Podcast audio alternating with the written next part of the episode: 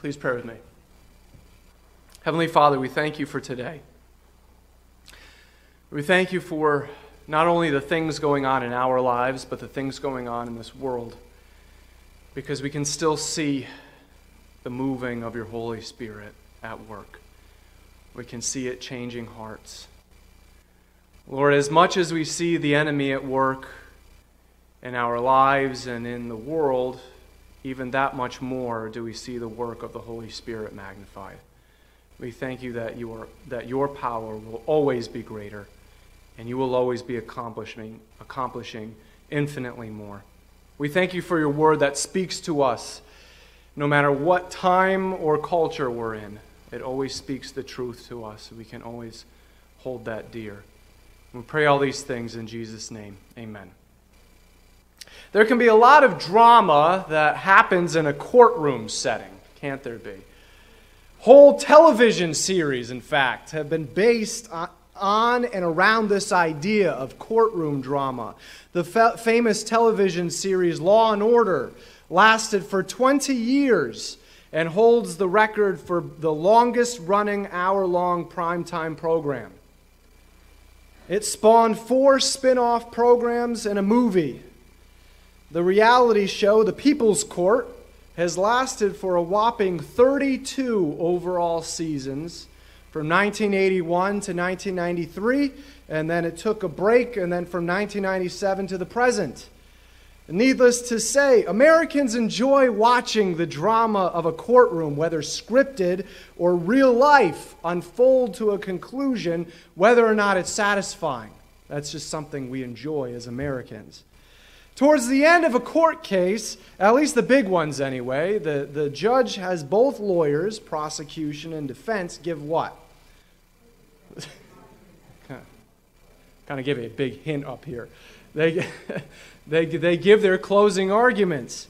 While during the whole duration of the court hearing, both sides give the evidence and call up witnesses for their, to their, for their, their, their uh, sides, but the ebb and flow of the drama all leads up to the closing arguments. That's what really matters when it comes down to it. Sometimes the strength of a closing argument can change the whole direction a case was heading.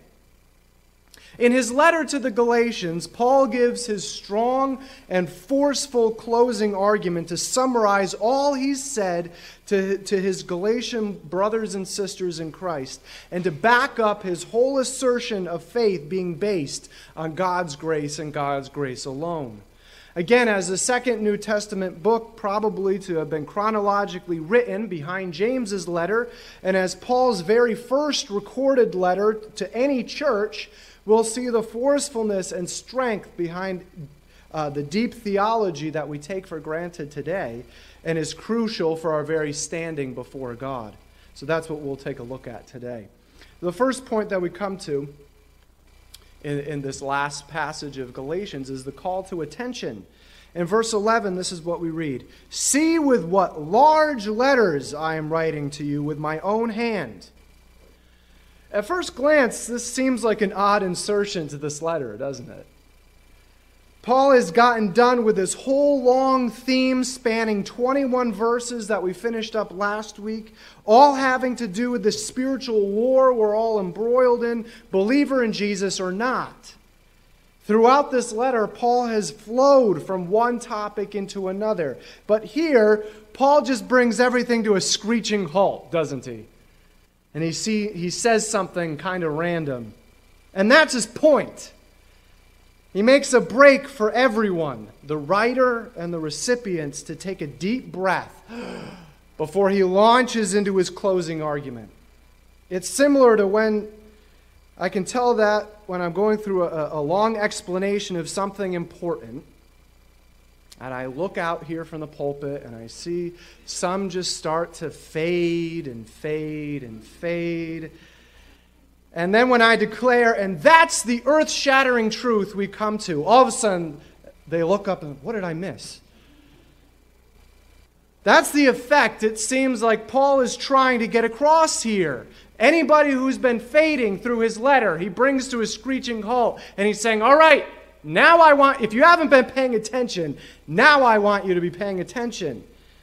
to shake everyone up in order to all be all together be listening to his closing argument. How does he do this? He says, Look, everyone, look at what large letters I'm writing here. What does he mean by this? As we've been working our way through this letter from Paul to the Galatians, maybe you might remember this, you might not. What have we discovered? We've discovered that Paul perhaps suffered from a medical condition known as ophthalmia to us today. It's a condition that affected the eyes. It was an inflammation of the eyes that slowly started diminishing your eyesight. This could have been what Paul was referring to back in Galatians chapter 4 when he said, But you know that it was because of a bodily illness that I preached the gospel to you the first time. And that which was a trial to you in my bodily condition, you did not despise or loathe, but you received me as an angel of God, as Christ Jesus himself. They didn't take a look at him and say, well, he looks weak. I'm not going to listen to him. Paul even refers to his eyes in connection with his bodily condition. Where then is that sense of blessing you had for I bear you witness that if possible, you would have plucked out your own eyes and given them to me so that I could see better. Ophthalmia is the inflammation of the eyes that, if left untreated, will eventually lead to blindness. At the very least, eyesight begins to diminish with ophthalmia. It can happen for any number of reasons, one of which is trauma to one or both of the eyes. We have a, an event. What's very interesting with this is that we have an event recorded for us where this trauma could have very well occurred during his first missionary journey when he was in the process of preaching the gospel to the Galatians. We read in Acts chapter 14 But Jews came from Antioch and Iconium, and having won over the crowds, they stoned Paul and dragged him out of the city, supposing him to be dead. But while the disciples stood around him, he got up and entered the city. The next day he went away with Barnabas to Derbe, and Derbe is one of those Galatian cities.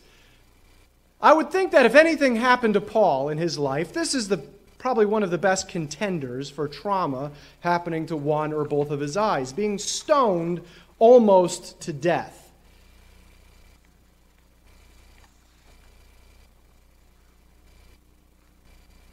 Paul refers to this medical condition in the very same letter. So, could these words in verse 11 be in connection with that medical condition that Paul knew, that the Galatians knew that he had? There's a good chance. And that's why he says, look with what large letters, because he had to write them large to see them. In addition, we read in some of Paul's later letters that he used a scribe to write his letters. And we can presume he used a scribe to write this letter to the Galatians. For here in verse 11, Paul introduces something new. He outright declares, Look, I'm writing this in my own handwriting, as if to say the whole rest of this letter is not in my handwriting. Now it's my own handwriting. Because of this ophthalmia, we can presume that he refers to the words he's writing as big letters because his eyesight is starting to diminish. But this wasn't the only reason, as we've talked about already.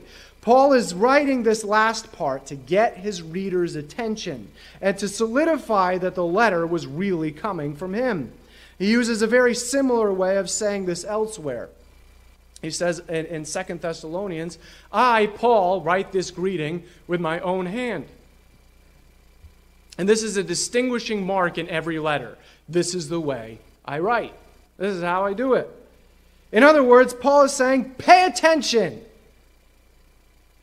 Next, Paul gets, gets into his summary and strong closing argument. So we have the call to attention, and now we have the controversy. What his closing argument centers on. Paul continues his closing argument with these words in verses 12 through 13. Those who desire to make a good showing in the flesh try to compel you to be circumcised simply so that they will not be persecuted for the cross of Christ. For those who are circumcised do not even keep the law themselves, but they desire to have you circumcised so that they may boast in your flesh. Paul is essentially saying the Jewish believers in Jesus who are trying to force you to adhere to the Jewish law in order for you to achieve salvation don't even care about you. Think about it. They don't even care about you. They're doing it for their own selfish reasons. They're doing it for two reasons to avoid persecution from the Jewish community themselves and to boast in what they were able to do with the Gentile believers in Jesus. This is what compromise looks like, right here. This is what compromise looks like when it comes to the gospel. The Jewish community could not fathom the Jewish Messiah being crucified and dying. That was simply unthinkable. It was unthinkable and highly offensive to a Jewish person. How dare someone claim that the great king, who is supposed to come and overthrow the oppressive and corrupt Roman regime and set up the Jewish kingdom of abundance and peace, was actually that guy who was arrested by the Romans and sentenced to die a humiliating and tortuous criminal's death? That's offensive. Why in the world would you tell me that? To get an idea for us, for us, it's, it's similar to when we as followers of Jesus come across an image created by someone to ridicule our belief in Jesus as our Savior and our King. That pain that you feel, that offense that you feel, that's what the Jewish community was feeling about Paul, this guy Paul, going around and saying that the Jewish Messiah, this great person that was supposed to usher in the kingdom of peace, was crucified as a criminal. The message Paul was spreading was saying that the prized and treasured Jewish law was essentially empty of making anyone right before God. Well, that flies in the face of everything the Jewish people believed as well. Not only that, but Paul was claiming this rabble rouser, whom the Jewish community had condemned to death, was actually the Jewish Messiah. How insane does that sound? No wonder Paul was beaten to death so many times by the Jewish community. Add to that now that the Jewish people saw themselves as better than everyone else because they were God's chosen people and had God's law. In their eyes, this upstanding Jewish man named Saul, who turned into one of those Christian cult people, was now spitting on God's law and inviting those gross and inferior Gentiles to share in the blessings that were only reserved for the Jewish people. Now we can see why people were getting so angry at Paul and those Jewish people who followed after Paul's message along with those new Gentiles who thought they got a piece of the dream now, too. How dare they think that? So now we can see why the Jewish Christians who made up the Galatian churches were trying to coerce the Gentile Christians to adhere to the Jewish law. Now we get it. Now we know the why. Like I said, there were two reasons. Number one, these Jewish Christians were scared of their fellow Jewish community, they were outright scared of them. They were scared that the Jewish community was going to turn on them, persecute them, and even kill them for turning away from the Jewish faith to believe in some weird cult that followed a guy crucified on a cross and regarded him as God. Not only that, but we have a privileged glimpse into the very earliest days of the church here in this letter to the Galatians shortly before the Jerusalem Council of 49 AD, settled a lot of the issues between Jewish and Gentile Christianity. We see these tensions. What Paul is referring to here in these verses is one of the first movements in the earliest days of the church that occurred only about 15 years after the ascension of Jesus back to heaven. And here is that movement. The Jewish Christians, and at least the Galatian churches anyway, had an idea. In their minds, a brilliant idea. This was the idea. Let's just compromise. Let's compromise. We'll let the Gentiles stay in our churches, but to get the Jewish community off our back, we'll force them to adhere to the Jewish law. We'll say to them, Oh, okay, all right, let, us hold our horses a little bit here. I know you're excited to have this new faith in Jesus and everything, and Paul told you that it didn't matter if you were from Jewish background or not, but we're going to let you in on a little secret. You can't be fully Christian without being fully Jewish, too. After all, wasn't Jesus Jewish? To Gentile Christians who didn't have much knowledge of their new faith, it would have been very easy for them to be swayed. After all, their brothers and sisters in Christ who came from a Jewish background surely had more knowledge about all of this, right? And for the Jewish Christians, they were patting themselves on their back and saying, Look what we did. We diffused the situation and ensured our safety by compromising with the Jewish community that the cross didn't really have much to do with their faith as the Jewish law continued to have. That's exactly what Paul is addressing as completely wrong. This is the setting for which Paul even wrote this letter to the Galatian churches in the first place. Paul is telling the Gentiles, guys, listen, your Jewish brothers and sisters in Christ are not doing this for you. Take a step back and look at it. They can't even follow the law themselves. And yet they're fully expecting you to. They're doing this. Why they're doing this is they're doing this to protect themselves and to be able to boast about their intelligence and coming up with a compromise. On the other hand, Paul says, I had and still have no ulterior motives when I preach to you about Christ. In verse 14. But may it never be that I would boast except in the cross of our Lord Jesus Christ through which the world has been crucified to me, and I to the world. To the Jewish Christians, the cross was the most shameful aspect of their faith in Jesus as their Messiah. The cross and everything that surrounded it was the most shameful aspect of their faith in Jesus as their Messiah. But to Paul, the cross was the most glorifying aspect of their faith. The Jewish Christians still wanted to retain their identity as Jewish people. With the law and the self righteousness associated with that law. And that Jesus was merely the, the, the prophesied Messiah in that faith. Put yourself in their shoes. It'd be very easy to do that, wouldn't it?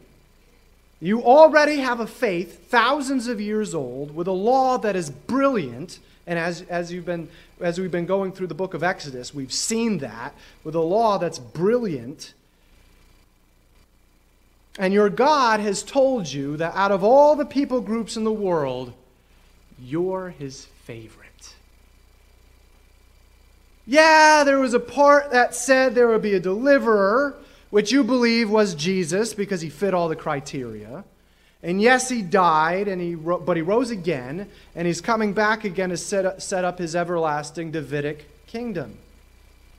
Out of all of that, the fact that the Messiah King was stripped of his clothing, made fun of, beaten beyond recognition, whipped with a cat of nine tails, and nailed unceremoniously to a rough hewn torture device perfected by the Romans, is the piece of the puzzle that you want to forget. That's out of place. That doesn't go with all of that. Especially considering it was the Jewish community's doing that this all happened to the Messiah King in the first place. It's just awkward. It's awkward and it's embarrassing, and you want to forget about that little piece of it. Why? Why did they want to forget that? Because they still had ties to the world. They feared what the Jewish community thought of them.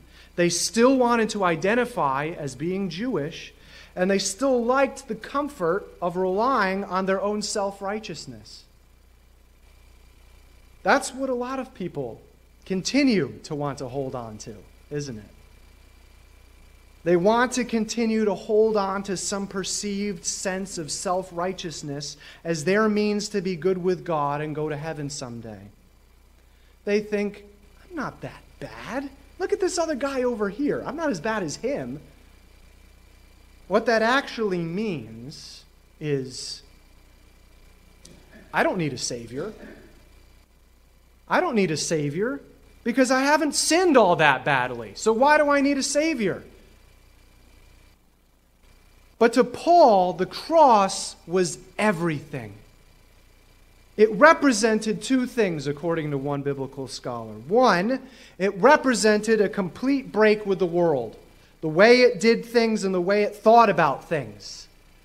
God used the shameful things of the world to shame the wise. This included the Jewish way of thinking you could earn a good standing with God if you were simply good enough. The cross smashed that way of thinking. The cross put that way of thinking to death. Most Jewish people could just not get past that. That, did, that just did not make sense to them. They could not understand how one man's righteousness could be applied to your account. That went completely against everything they believed. And that was the point a complete break from the world.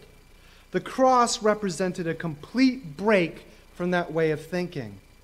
I like this quote from one biblical scholar, and this is it. Paul looked at the world and its self righteousness and allurements as dead, while the world looked at Paul as if he were dead. That's exactly what Paul is getting across in this verse. The new covenant reintroduced something completely new.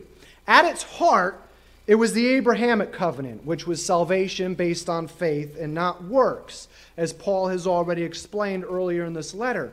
But now it has been expanded to include all people from all nations, backgrounds, and languages.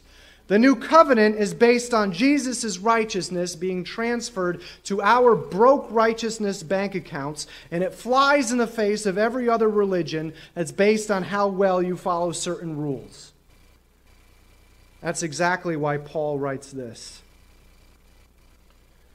But we pre- preach Christ crucified, the cross. To Jews, a stumbling block. Just cannot get past that and to Gentiles foolishness. Any faith based on earning your own salvation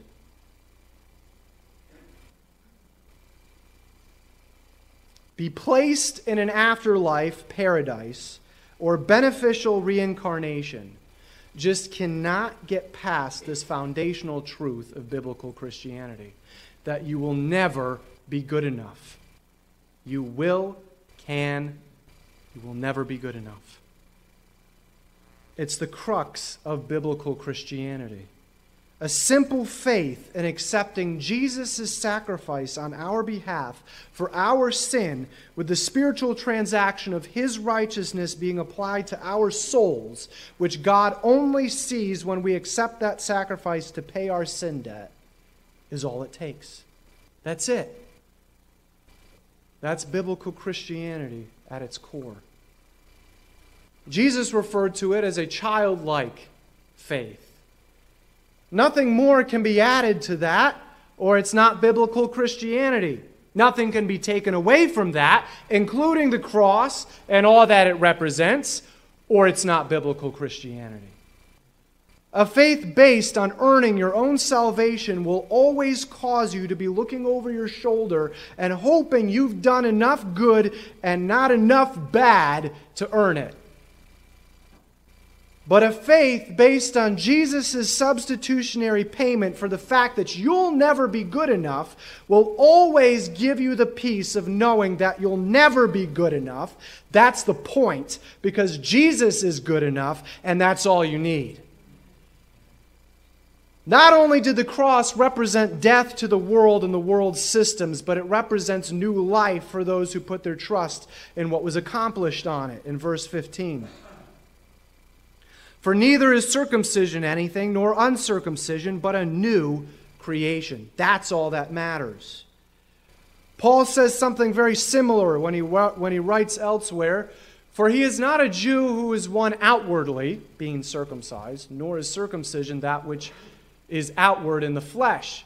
But he is a Jew. He is, he is a child of God, one who is God's favorite, one who is after God's own heart, who is one inwardly and circumcision is not that which is of the heart, it is that which is of the heart by the Spirit, not by the letter, not by the law. And his praise is not from men, but from God. It has everything to do with a new creation, your heart being circumcised, so to speak. The point of both of these passages is this it doesn't matter in the slightest if you've been circumcised according to the law and have followed the law perfectly. That doesn't matter at all. What matters to God is that you've been given new life through the indwelling of the Holy Spirit, and the Holy Spirit cannot and will not indwell you if you are not a child of God, and you cannot and will not be a child of God unless you have faith in the substitutionary sacrifice payment of Jesus. New life and being transformed does not and cannot come from the law because a self righteous following of the law is based on who? Myself. New life and transformation cannot come from yourself because you are a fallen and limited human being. New life and transformation can only come from outside yourself, and it can only come from God working it in you through his indwelling of, of you through the Holy Spirit. All those fruits of the Spirit that you guys thought we would never get through, that we've been talking about, cannot be fulfilling satisfying, and eternal if they do not come from God, and rather you try to manufacture them. If you try to create those yourself, they're not actually fruits of the Spirit. That's why they're called fruits of the Spirit.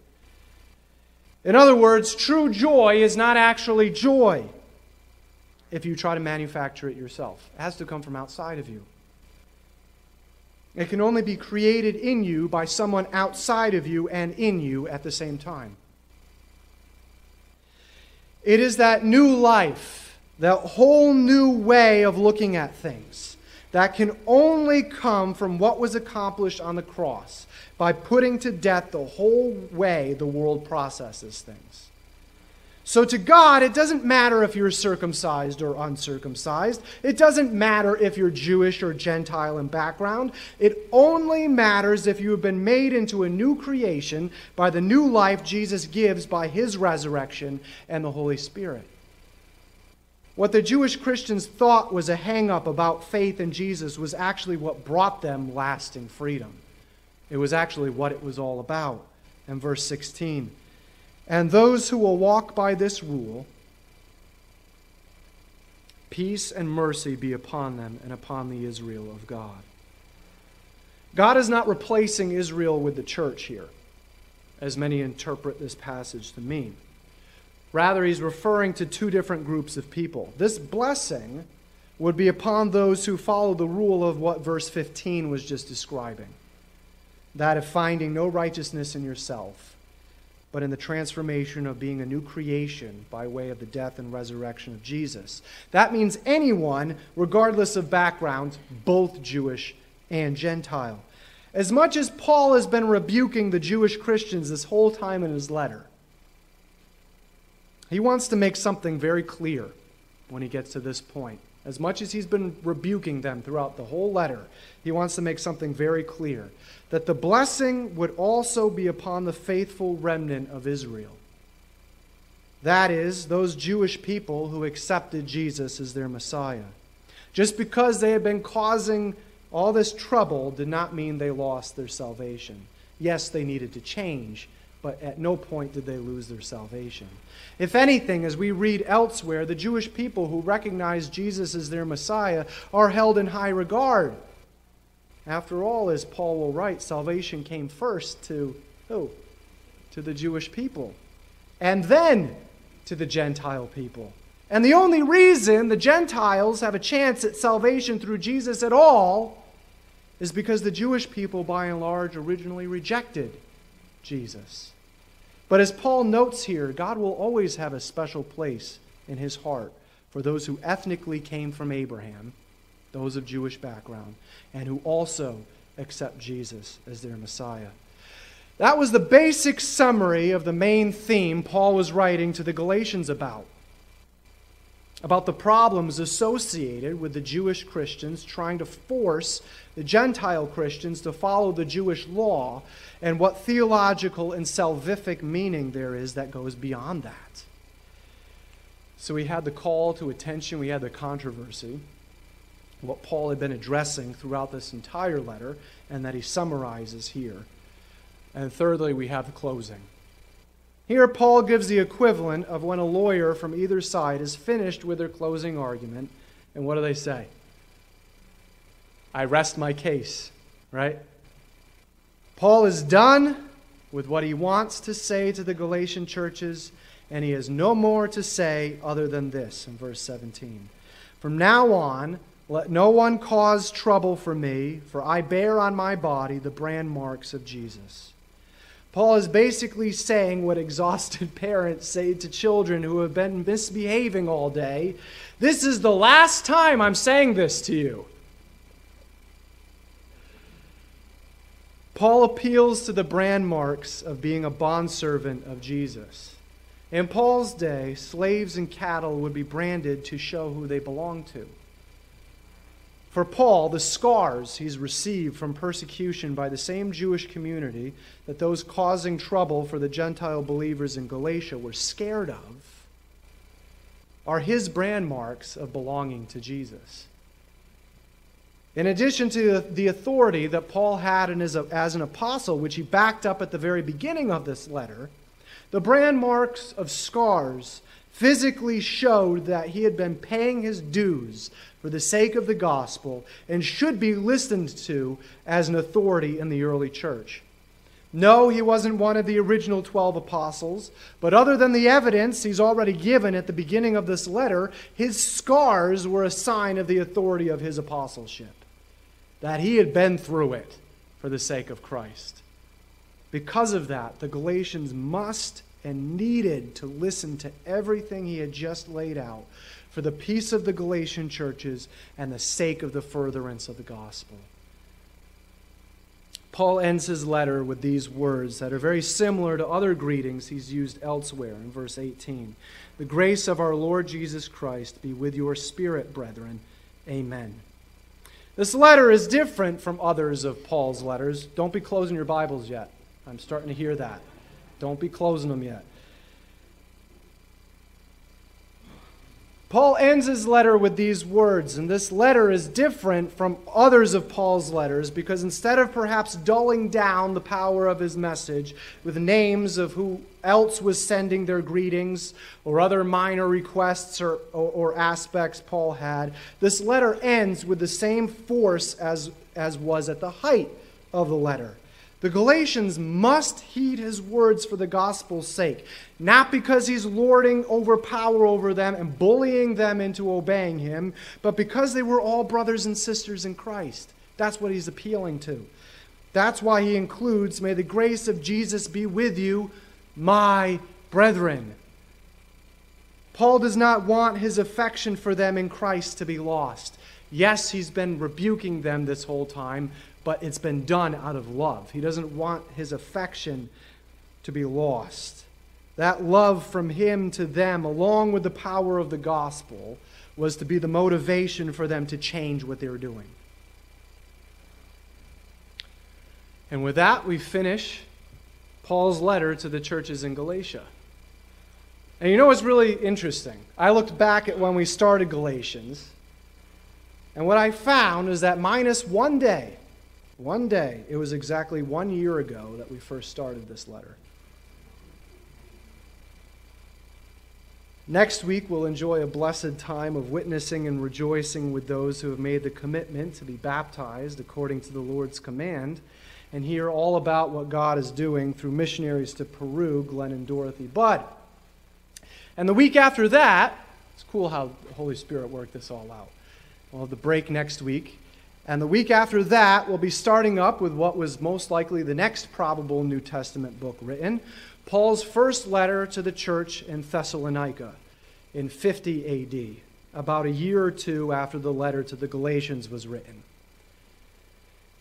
I hope we've learned a lot from this glimpse into the earliest days of the church, especially outside of the Holy Land in this region of Galatia, only about 15 to 20 years after Jesus ascended back to heaven what issues they were struggling with, what still hasn't changed today, and what the solution is for sin, salvation, and church unity throughout the ages. And what is that solution? our Savior and King, Jesus Christ. As Paul first started out this letter, this is what I want to close with today. Grace to you is all the way from the first chapter. Grace to you and peace from God our Father and the Lord Jesus Christ, who gave himself for our sins so that he might rescue us from this present evil age, according to the will of our God and Father, to whom be the glory forever and ever and ever. Amen. Please stand with me as we close our, our worship time.